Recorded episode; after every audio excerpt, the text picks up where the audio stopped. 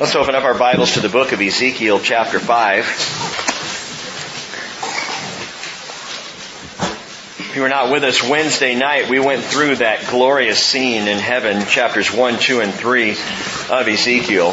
The calling and the commissioning of Ezekiel.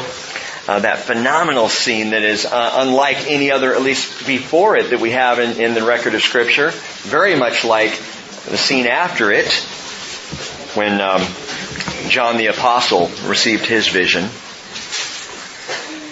But now in Ezekiel 5, we come upon an issue that I have wondered about for a long, long time.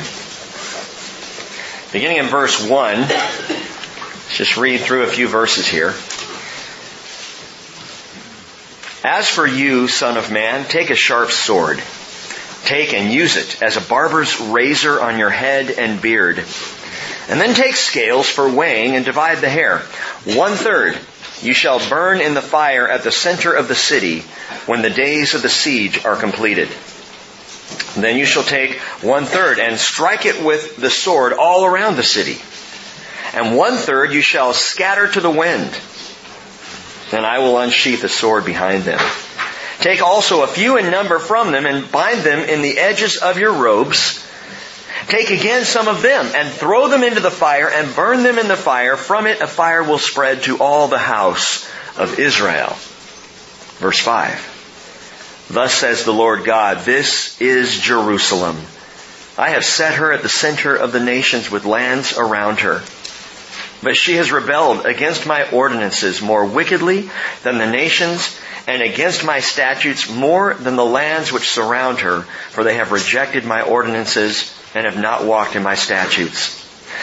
Therefore, thus says the Lord God, because you have more turmoil than the nations which surround you, and have not walked in my statutes, nor observed my ordinances, nor observed the ordinances of the nations which surround you, therefore, thus says the Lord God, Behold, I, even I, am against you, and I will execute judgments among you in the sight of the nations. Lord, your word is sure. We know this. It is trustworthy. It is absolute. It is true. And yet there are things in your word, Father, that from our human understanding are difficult for us. And this for me is one of those. And I pray, Father, for revelation, not just to the understanding of your word, but to the change that understanding your word makes in my heart. To the alteration that happens to our spirits as your Holy Spirit downloads what you have for us, your desires for us, and your passion for this world and for, especially Lord, Jerusalem at the center of the nations. Father, before we say another word, we pray for the peace of Jerusalem because we know your heart is there. And we pray for your will to be accomplished as we know it will. And we ask this morning again for insight and revelation. In the name of Jesus Christ we pray. Amen.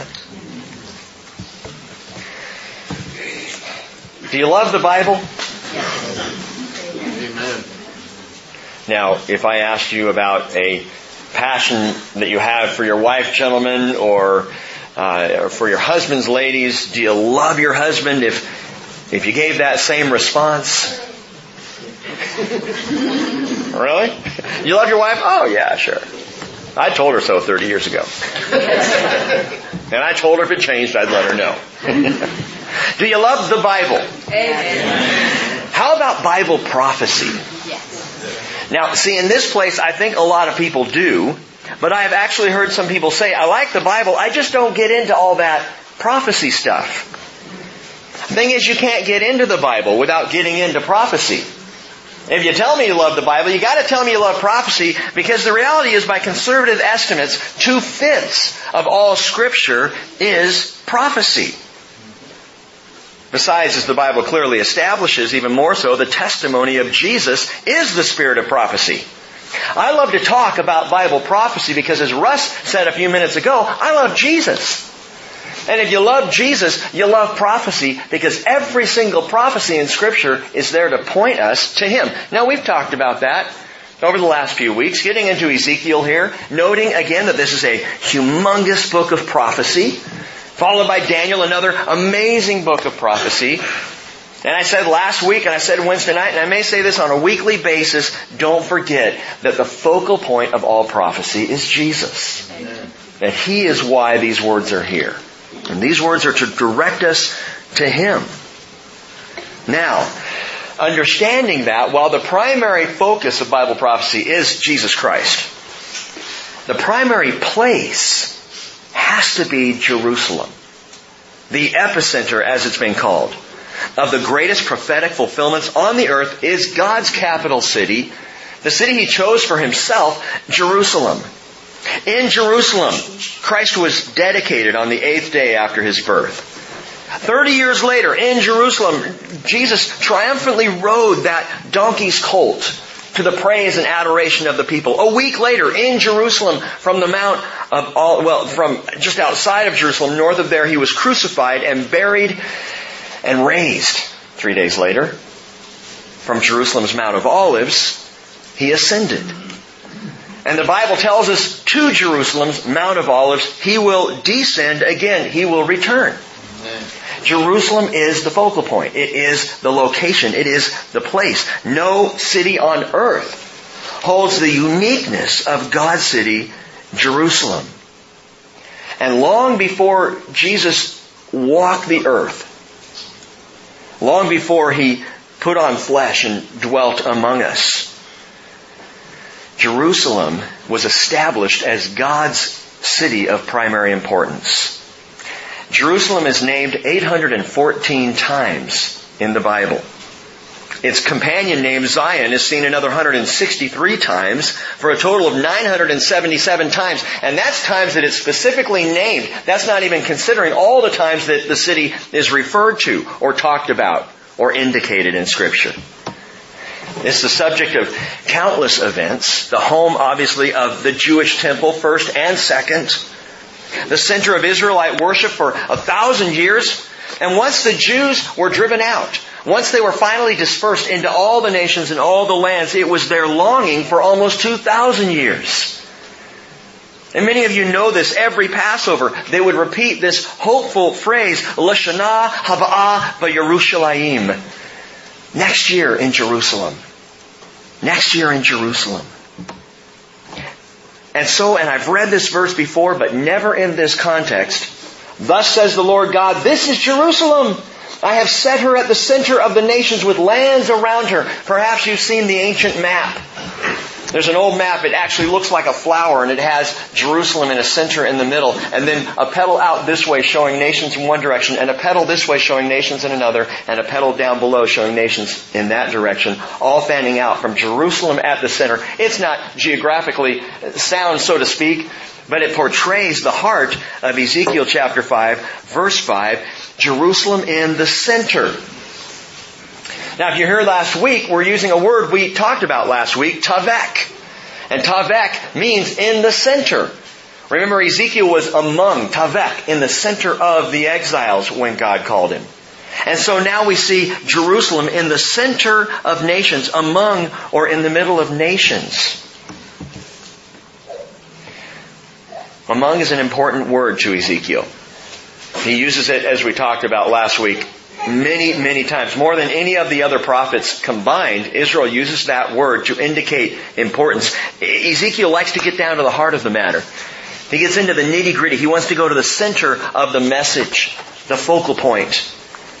And so the significance of Jerusalem, not only in God's plan, but to the Lord Himself, it cannot be overstated. This is Jerusalem, God says, at the center of the nations.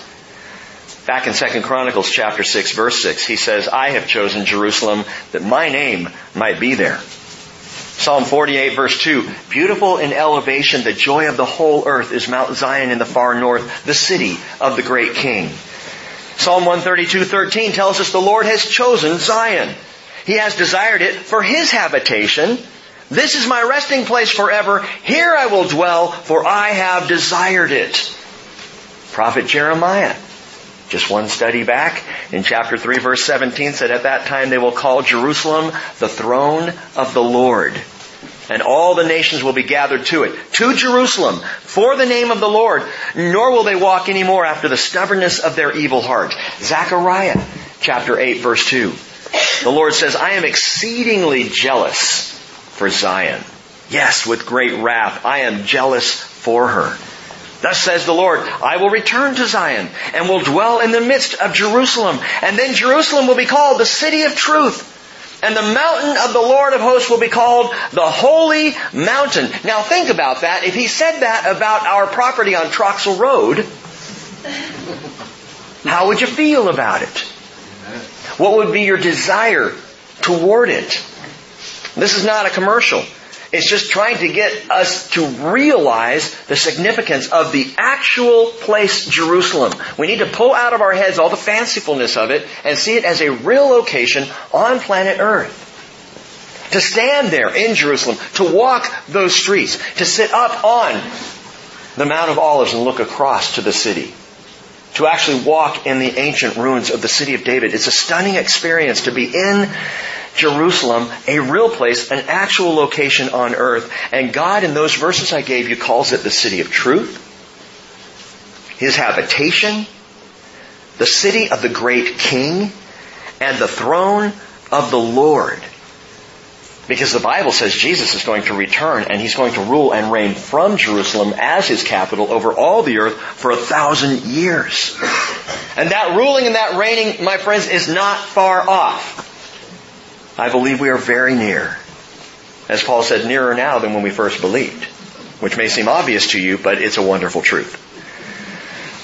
But as of today, Jerusalem remains at the center of world controversy. Jerusalem is the big issue. The question is, who holds the right to the city? Who, who has the historical right to this location from a political perspective, from a uh, a geographical perspective, from a personal perspective, who should live there? Well, if you go back a bit to 2 Samuel chapter 5 and the companion passage, 1 Chronicles chapter 11, they tell the story of the first time a Jew stormed the city. The first coming of the Jewish people into the city when David captured it from the Jebusites. You may recall the story. David said, any man among us who can figure out a way into that stronghold to conquer Jebus, as it was called, will become my captain. Joab figured it out. There was a 75 foot water shaft that ran from Jerusalem almost straight down, plunging to the, to the Kidron Valley, to the Gihon Spring, later called the Pool of Siloam. Joab and some men figured out a way to shinny up that shaft and make their way into the city and open the gates. And in flooded David and his army. First Chronicles 11:4 says David and all Israel went to Jerusalem, that is Jebus, and the Jebusites, the inhabitants of the land, were there. The inhabitants of Jebus said to David, "You shall not enter here." Or in Monty Python language, none shall pass. Nevertheless, David captured the stronghold of Zion, that is the city of David. David captured it from the Jebusites, took it. And from that point on, it became the capital of David's kingdom and the capital of Israel, Jerusalem. But it was called Jebus before that. Jebus means two things, really, threshing place, threshing place, or, interestingly, trampled. Jebus meaning trampled. Jesus said in Luke 21, 24, Jerusalem will be trampled underfoot by the Gentiles until the times of the Gentiles are fulfilled. And so we might say the Jebusites were the original tramplers. They were the original threshers trampling Jerusalem. Some draw back to this historically and they say, okay, the Jebusites were there first. So really, I would say if, if we're going to go back in history, we need to lay claim with the Jebusites, right? That's what some people in political circles will say. And since David captured the city from the Jebusites, the original owner should have Jerusalem returned to them. And so some equate the Jebusites, who were Canaanites, they were Canaanites, some equate them with the Arabs, or more specifically with the Palestinians. And the Palestinians will say, the Jebusites, they're our people. They're our history. Of the Canaanites. That's where we came from. Therefore, we had it before the Jewish people. It sounds kind of kindergarten, but that's part of the argument. We were there first. I was first in line, you know. Palestinian Authority would say since David took Jebus from the Jebusites, then originally it was ours and should be returned to us. A couple of things to think about. One that's interesting is that Jerusalem, under any name, even under the name of Jebus, is not mentioned a single time in the Quran. Not once. I mean, not a, a, mention. Compared to 977 times in the Bible. Along with the other countless references to Jerusalem in the Bible, it's not even referred to except for one possibility in the Quran. In the Muslim view, the Quran talks about Muhammad's midnight ride to a far off place. And from that far off place, he tied up his horse he ascended to heaven, he came back down, hopped on his horse, and came back from this far off place.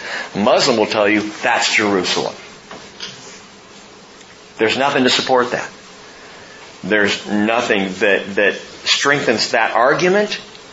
That is as close as you can get, at least in the Quran, to saying Jerusalem should belong to Muslims or to the ancient Jebusites, who weren't Muslim, by the way, because Islam didn't even start until 600 years after Christ. Things are beginning to unravel with this view. There's another problem. Today's Palestinians are not, listen, are not Jebusites. They cannot trace their lineage back to the Jebusites. Nor were they the ancient Philistines, which is another claim.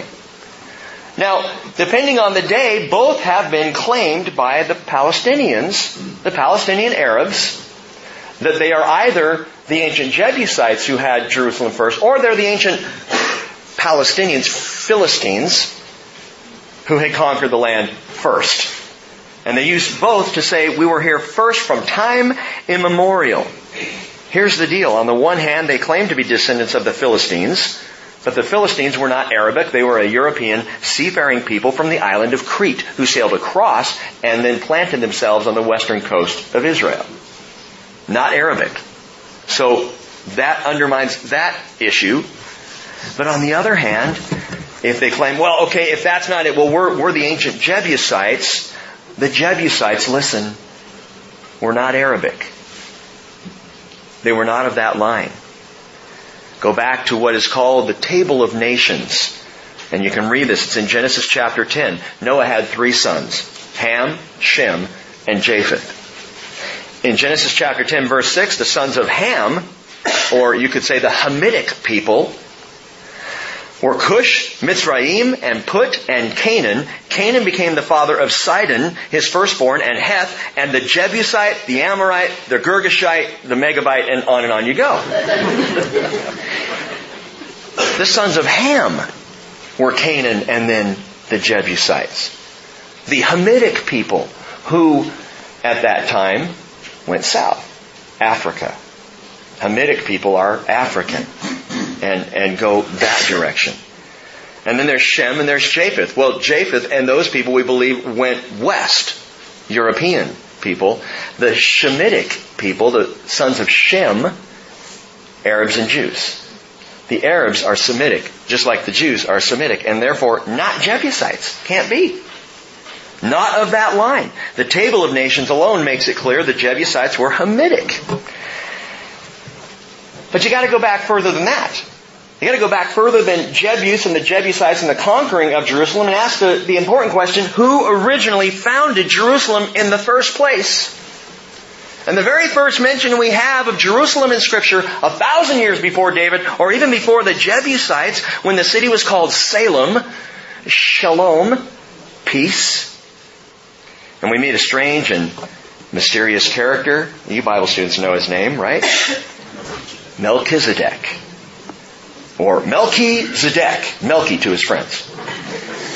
Genesis 14, verses 18 through 20 tell the story. Abraham now is returning. So a thousand years before the conquering of Jerusalem, conquering of Jebus by David. Go back, and now Abraham's returning from a battle. Uh, a, a military genius. He, he defeated four kings and their armies, rescued his nephew Lot, got him out, And he's returning now with all the spoils of war. And as he returns, he's passing by this place, Salem, Jerusalem, and he met Melchizedek. Melchizedek means king of righteousness. Melchizedek was also the king of, of, Salem, therefore he was king of righteousness and, as the Hebrew writer, Hebrews chapter 7 tells us, king of peace. King of righteousness, king of peace. And this, key, this king was also called priest of most high God. King of righteousness, king of peace, priest of most high God, who was king and priest. And when he met Abraham, he brought out bread and wine to break with him. Abraham, who at that point was still Abram, was so impressed by this whole issue that he worships Melchizedek. He gives him 10%, a tithe of all the spoils of war. Just get for, for bread and wine? That was one expensive bottle of wine. He gives him the spoils of war, 10%. Hebrews chapter 7 talks much more about this. Who is this Melchizedek? He is at least a marvelous image or portrait of Jesus Christ. Some think that this was an early appearance of Jesus, a Christophany. Jesus showing up in the Hebrew scriptures prior to his walking the earth. But that's the earliest account of Jerusalem on record. The story of Abram and Melchizedek and Salem. That's the earliest account we have. So if you go all the way back to the earliest place, I ask the question, is it possible that the founding of Salem was by Jesus? Or perhaps was at the hand of God through Melchizedek. Regardless of those early years and inhabitants, the bottom line is there is no question who holds the right to the city of Jerusalem, and it is, He is the Lord. The Lord God has all rights to the city. God chose the city for himself. He calls it his own, his habitation, the city of truth, his throne. It is my city. I have put my name there, says the Lord. And then, further on in Zechariah 12, God says, Behold, I am going to make Jerusalem a cup that causes reeling to all the peoples around. And when the siege is against Jerusalem, it will also be against Judah. It will come about in that day, I will make Jerusalem a heavy stone for all the peoples. All who lift it will be severely injured. All the nations of the earth will be gathered against it. And we have watched through this generation and the previous few generations, we have watched Jerusalem once again be at the center of nations, at the center of controversy, and at the center of the cup of reeling in the Middle East. That alone, whether people are into prophecy or not, should shake us and awaken us that something's going on that the prophet Zechariah talked about a few hundred years before Christ. A cup that causes reeling. Every American president since Carter who has tried to lift or divide Jerusalem in peace plans, every single one has been injured and not long after they've tried to lift it. Every single president since Carter has tried something like this, and every single one has ended up with scandal or problems or issues that undermine their entire administration, including our current one. This is not a political statement. Well, maybe it is, but it's not. What, what's the? It's not an anti Democratic president statement. It is a reality statement. And you all know this, that our current administration, like it or not, is embroiled in controversy right now. And many were saying in the first four years of Obama's presidency, he's untouchable. Seems to be being touched right now. And one thing after another coming up and all of this issue. And I ask the question, could it be?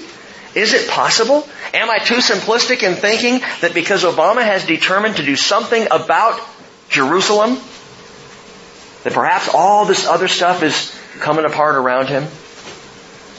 You see, Obama's intention is pre-1967 borders. We need to go back. Go back to 1948. Go back to the founding of the nation. Go back to the sliver of land they were originally offered in the UN partition plan that was rejected by every Arab nation, including the Palestinian people at the time, and accepted by Israel. Let's go back to that. Secretary of State John Kerry heads back to the region this next week for the fifth time in four months. Pressure is mounting again on Israel and on Jerusalem. This attempt to reboot the, peace process is underway just this morning uh, Danny Danon, and MK in Israel, in the Knesset there, made the statement, Jerusalem is not going to be divided and we will not go back to 1967 borders. Clarifying this before John Kerry arrives on the scene. My friends, Jerusalem is the key issue. Because for the Palestinians to receive what they want in this process, it would be dividing Jerusalem and all of East Jerusalem will become the capital of the Palestinian state. East Jerusalem that includes the Temple Mount, all of the Old City, the Mount of Olives, the holy sites of the Jews and Christians throughout the ages, would all become that capital. And then, of course, the other part of Jerusalem, we just draw a line down the middle and the rest of Jerusalem, well, the Jews can have to do it as they please. In May, Israel celebrated 65 years of independence. Palestinians commemorated it as what they call the Nakba, which is the calamity. They claim that more than 700,000 Palestinian Arabs were driven out in a brutal ethnic cleansing by the Jews in 1948. Now the Jews know something about ethnic cleansing. Because just prior to 1948, six million of them were cleansed by the Nazis.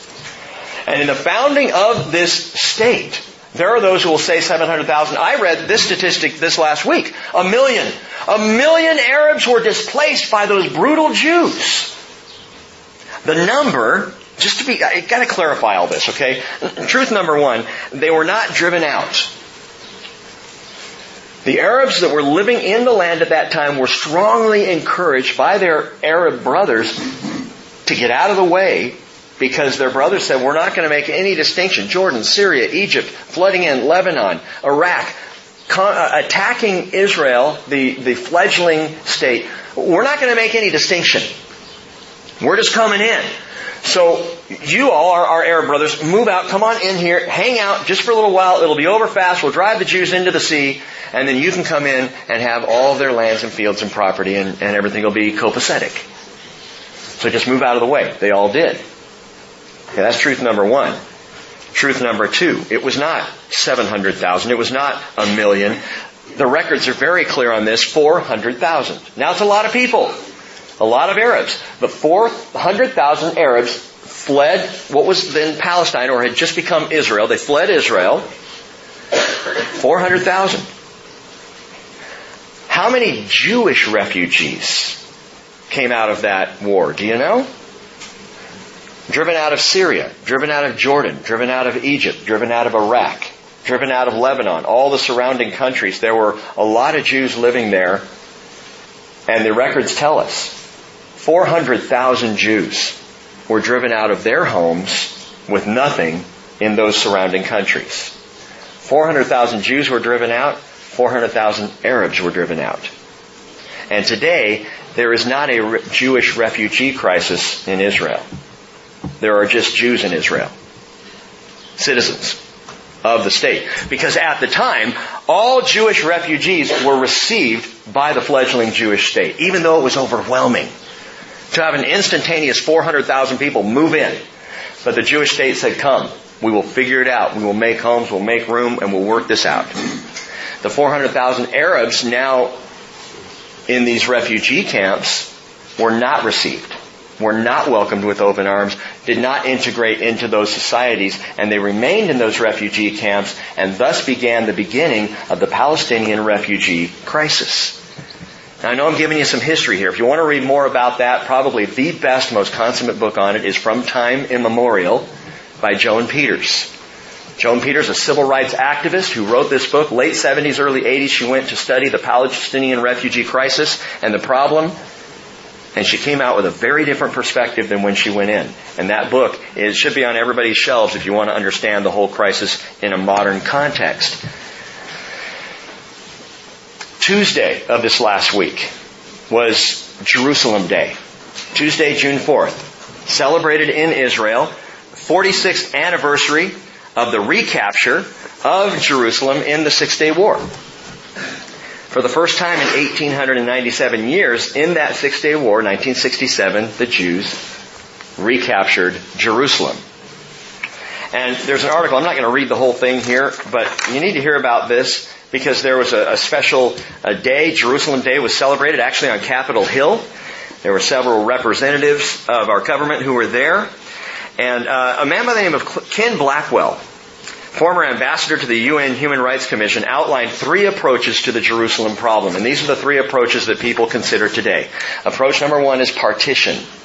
Let's divide it. We'll just divide Jerusalem. We'll give Jews control of one, one half and the Arab Palestinians control of the other half. Partition.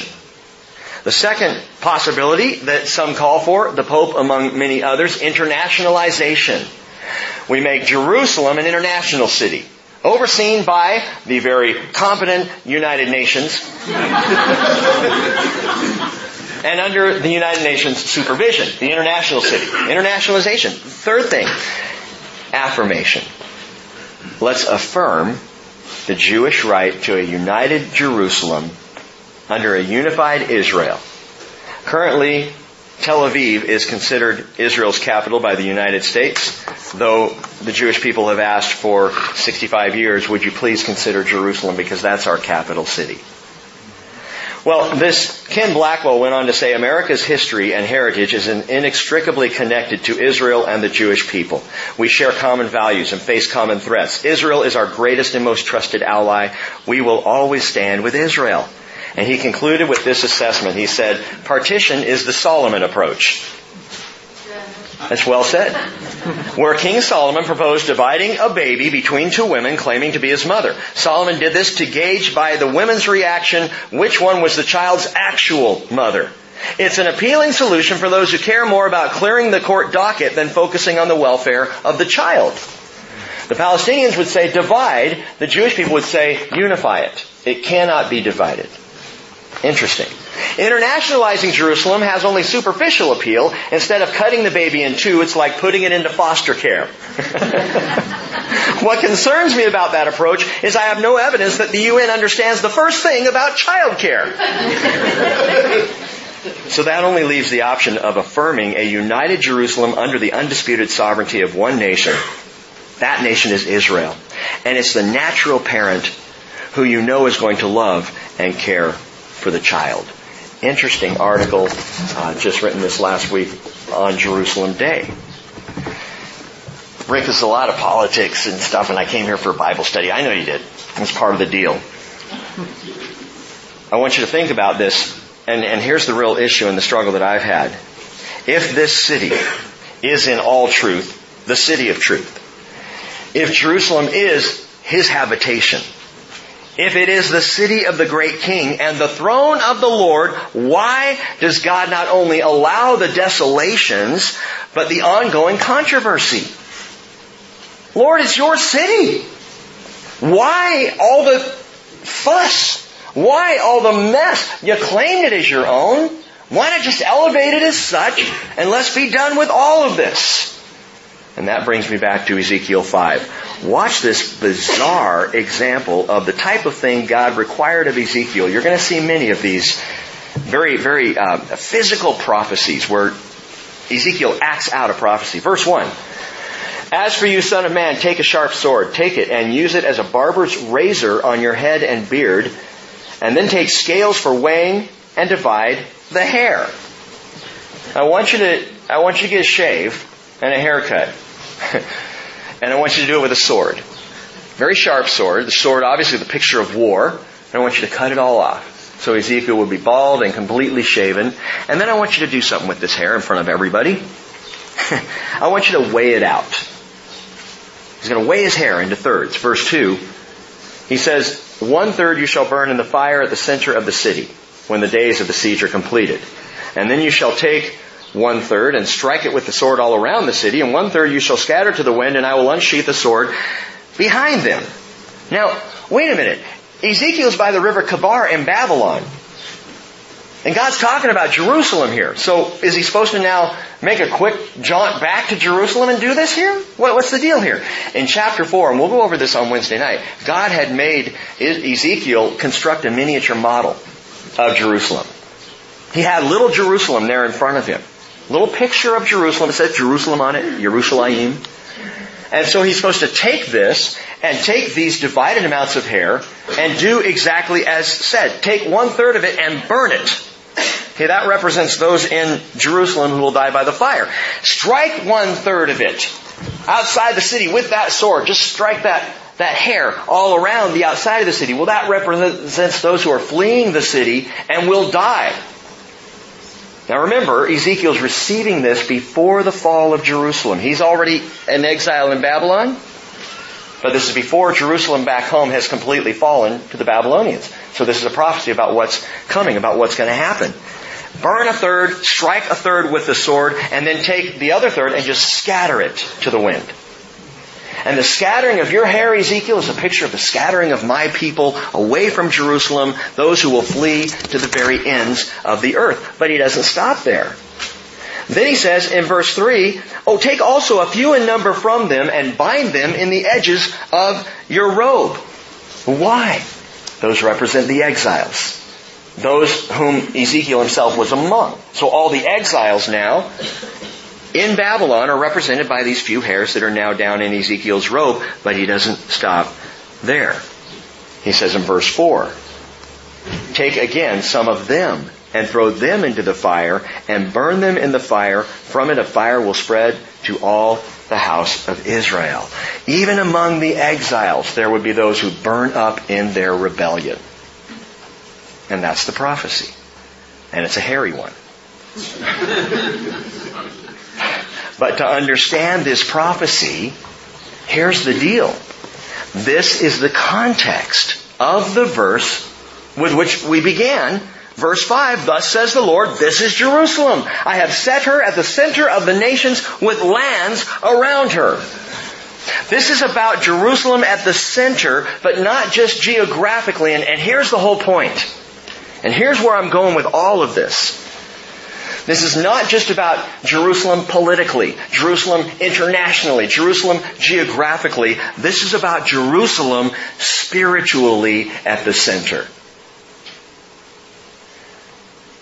I've asked the question, God, why did you pick Jerusalem? Why did you choose this city? Why not Oak Harbor? You know? Why not Anacortes? Why not some other city? Why not New York? Or some other place on planet Earth. Why not Babylon? Center of, you know? Or Nineveh. One of the great cities of the, of, of the ancient world. Why did you pick Jerusalem? Because spiritually, listen, spiritually Jerusalem is at the center. Did you get that?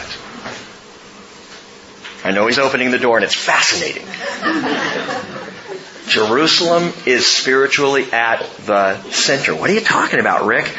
Note this, three things, jot them down quickly. The judgment of Jerusalem. Verse 6, the Lord goes on and he says, But she has rebelled against my ordinances more wickedly than the nations, and against my statutes more than the lands which surround her, for they have rejected my ordinances and have not walked in my statutes. Therefore, thus says the Lord God, because you have more turmoil than the nations which surround you and have not walked in my statutes, nor observed my ordinances, nor observed the ordinances of the nations which surround you. Therefore, thus says the Lord God, behold, I, even I, am against you and I will execute judgments among you in the sight of the nations, a tavek among you. I'm going to do this among you. I'm going to do this in the center of the nations. Do you get what's going on here? Judgment in the center. God isn't off judging some distant, far off place that's out of sight and out of mind. God says, no, no, I'm going to judge Jerusalem in the middle of all the nations. Why, Lord? That all the nations will be aware of my judgment. Will see it taking place. We'll get this picture.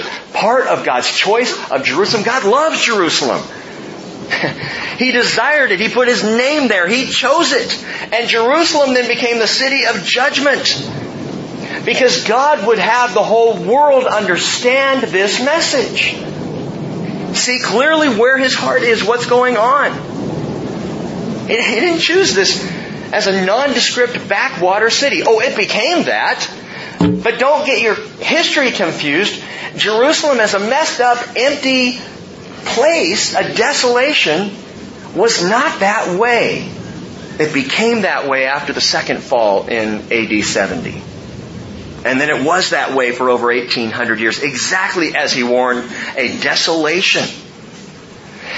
There was a telling saying back in the Zionist movement of the late 1800s, saying that they used often in those early days, they said, a land without a people for a people without a land. And it described exactly what the case was. Nobody wanted Palestine. Nobody cared about Jerusalem, except for a few Christians here and there. But even those who went back to see it were amazed at how just desolate and depressed it was. That there was nobody there. There was nothing there. It was just this vast, empty wasteland. That's what Jerusalem was. That's what Israel was. Just an empty desolation. Nobody wanted it. Wealthy Arab landowners sold it off by the droves as the Jews in the late 1800s, early 1900s were coming in and saying, hey, could we buy some of that? yeah, oh yeah, yeah. Prime real estate, however. And these wealthy Arab landowners rightly laughed all the way to the bank. Prime real estate in America in the late 1800s was between 125 to 150 dollars an acre. Now that might not seem much today, but back then that was a lot of money. An acreage in Israel, in Palestine, was sold to Jews for over a thousand dollars an acre. And the Jews would pay it. And it was boggy wasteland, malaria, mosquito infested. It was an absolute mess. And so as the Jews came in and said, we'd like to buy that, the Arabs said, sure, thousand bucks an acre. And the Jews went, alright. And they bought the land and they bought up piece after piece. Ezekiel 6:14 says throughout all their habitations I will stretch out my hand against them and make the land more desolate and waste than the wilderness toward Diblah and they will know that I am the Lord. You see Jerusalem among the nations. God said my city, ah my city, my beautiful city is going to be a wasteland because of the rebellion that takes place there. The judgment of Jerusalem is not geographical, it is spiritual. And why there? Because it was the causeway of the ancient world. You think about it, it really was geographically in the center. The Hittites, the Syrians, the, the, the, Assyrians, the Babylonians to the north, the Egyptians and the Ethiopians to the south, the Ishmaelites, Ammon, Edom, uh, Moab to the east, the Philistines and the people of the distant islands to the west, Jerusalem at the center. God chose it. You ever wonder why God gave His people that land? Why did God say to Abraham, leave Ur of the Chaldees and go up into the land that I'm going to show you? And then when he left the land, or when Jacob did, and then 400 years later all of Israel moved back to the promised land. Why that land, God? Why that city, Lord? Because this is Jerusalem at the center of all the nations. And I'm going to do something here that I don't want anybody to miss. I want all the nations to see what I'm going to do. And by the way, the judgment of Jerusalem was so brutal because these people knew better, should have known better, and chose to rebel anyway.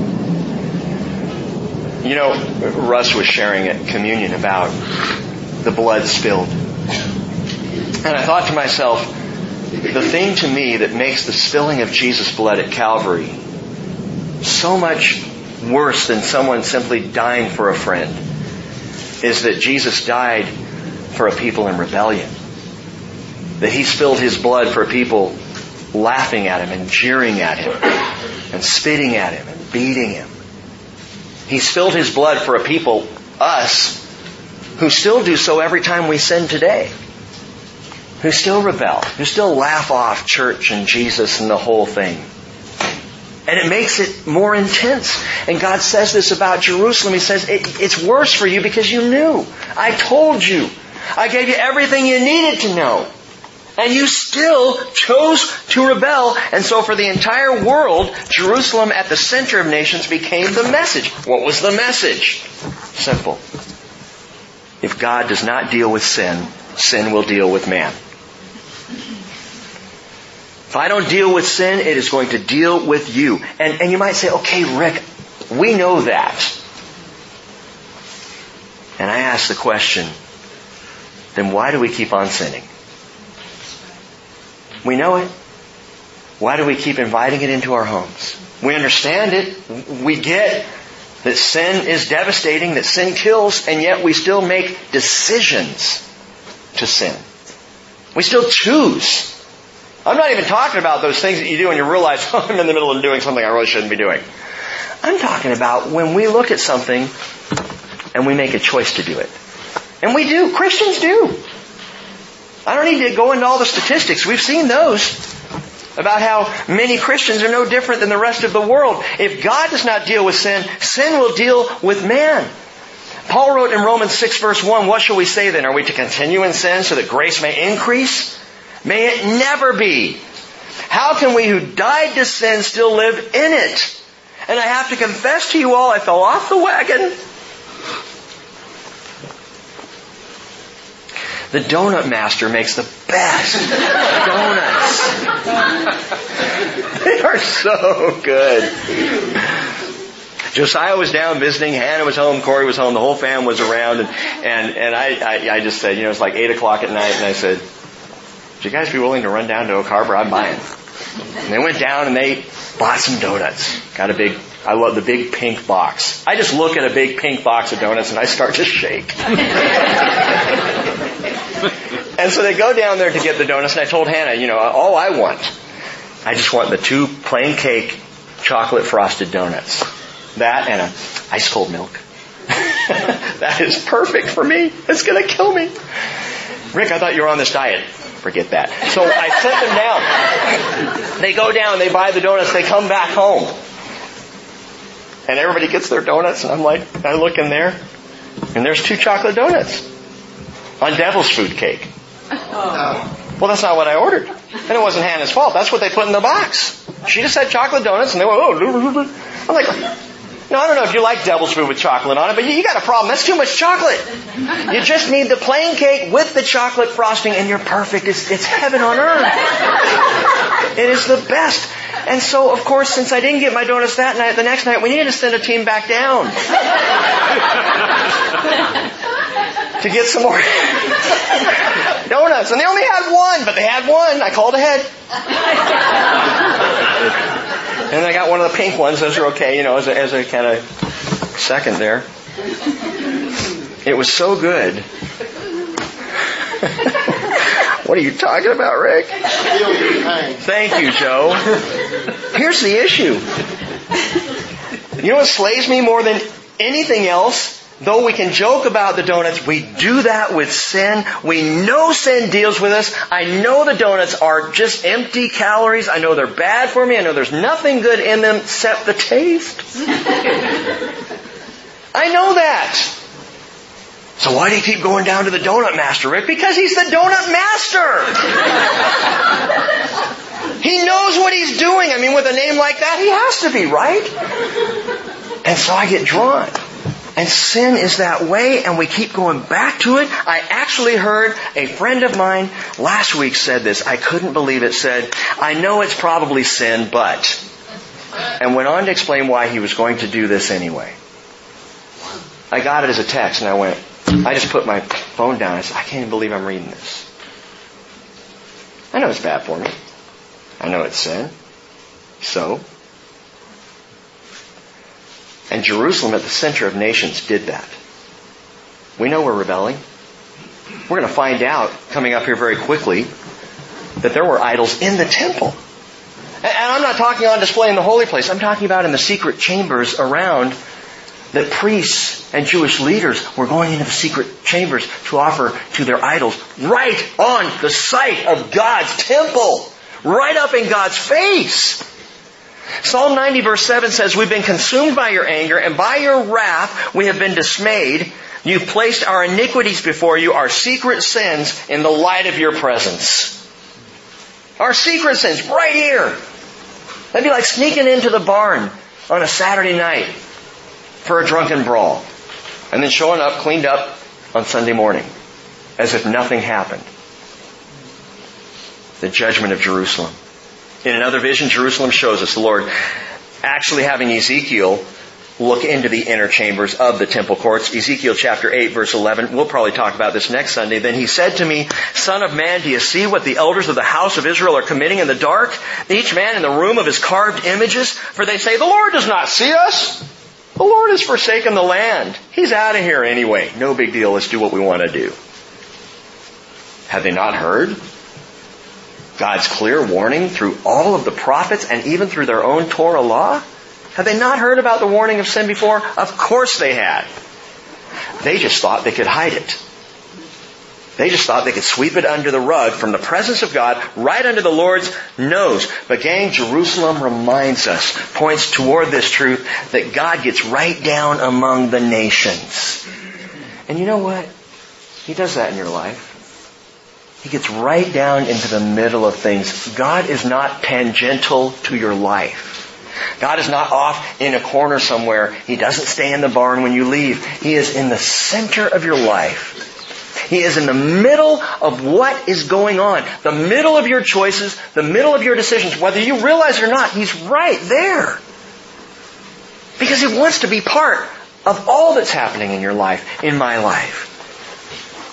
Jerusalem shows us this and reminds us that He must judge sin or sin will judge us.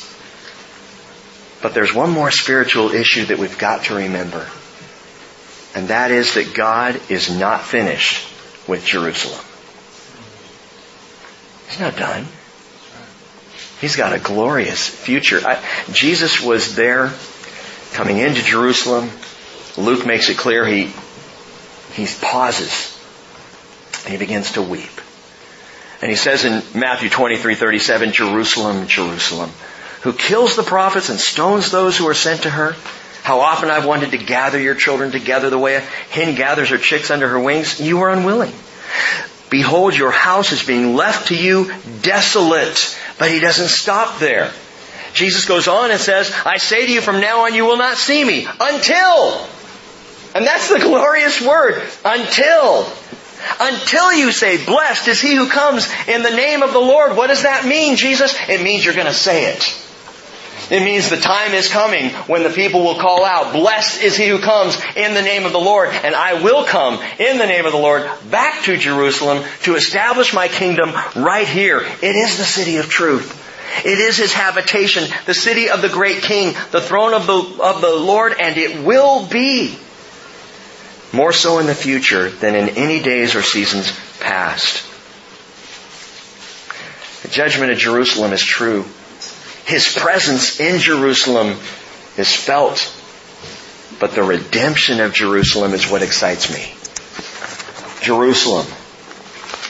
He says, I have set her at the center of nations with lands around her, and right there among all the nations, for all the nations to see, the most astounding national event of this generation took place right before our eyes. And you Bible students know what I'm talking about. Let me just read it to you. Isaiah 66 verse 7. Before she travailed, she brought forth. Before her pain came, she gave birth to a boy. That would be Yeshua, Jesus. Who has heard such a thing? Who has seen such things? Can a land be born in a day? Can a nation be brought forth all at once? Now understand, before Israel travailed, she brought forth a son. Before the horror, horror of AD 70, Jesus was born. And in comparison to that, now God leaps forward through the prophet and says, who has heard such a thing? Who has seen such things? Can a land be born in one day? Can a nation be brought forth all at once? As soon as Zion travailed, or that is after Zion travailed, she also brought forth her sons. Zion travailed in the Holocaust, unlike any travailing in her history. But from that desolation she brought forth sons. Shall I bring to the point of birth and not give delivery, says the Lord, or shall I, who gives delivery, shut the womb? And I am among those who believes the prophecy is of May 14th, 1948, and the founding of modern Israel. But listen to what he says following. Be joyful with Jerusalem and rejoice for her, all you who love her. Be exceedingly glad with her, all you who mourn over her. That you may nurse and be satisfied with her comforting breast, that you may suck and be delighted with her bountiful bosom. For thus says the Lord, behold, I extend peace to her like a river. Shalom for Yerushalayim.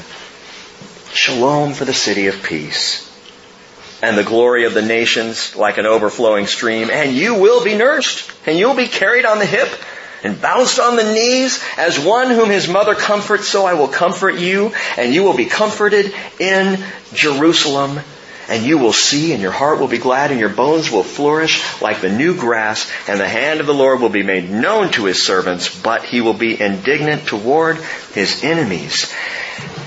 In the center of the nations, because what God does, He doesn't do in hiding. He does it out in the open.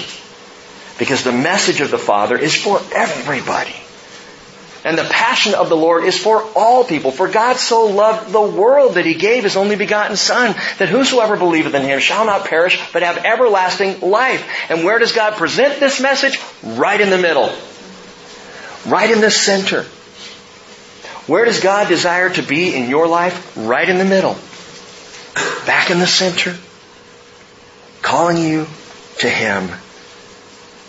He set Jerusalem at the center of the nations that the world might know that He is the Lord. We have a couple of choices in this world. We can revel in our rebellion, like Jerusalem of old, or we can rejoice in our redemption, like Jerusalem future. There is redemption among us. And Christians, my, my message to you, the message I have felt on my heart all this week, is let's live redeemed. Let's shun sin and welcome the presence of the Lord at the heart of our lives. Let's not play the games that humanity has played since its inception. Let's love Jesus. Let's elevate Jesus. Let's put Jesus first in all things and find the joy of our redemption in that. Amen. And if you are not a believer in Jesus, there is redemption here for you this morning, right now. Titus 2.14 says, in the name of Jesus we have our redemption, who gave himself for us to redeem us from every lawless deed and to purify for himself a people for his own possession, zealous for good deeds. Christians, let's be zealous for good deeds. And if you're not a Christian, I pray you'll receive redemption today. Let's stand up together. Father, it is redemption that we all need, and it is redemption that brings the greatest joy in our lives, the freedom from sin, the sin that will judge us, the sin, Father, that, that takes us down in this world. And we know you must judge sin. And we pray you would judge it in us now as opposed to later. That you bring it to surface, bring it to light so that you can purify us by the blood of Jesus and redeem us as a people for your own possession. And I pray, Jesus, we will be a people zealous for good works. And I pray for all those who hear the message of Jerusalem at the center this morning. They would hear your call of redemption, not from a distant place, but from right here in the middle of us. I pray in Jesus' name.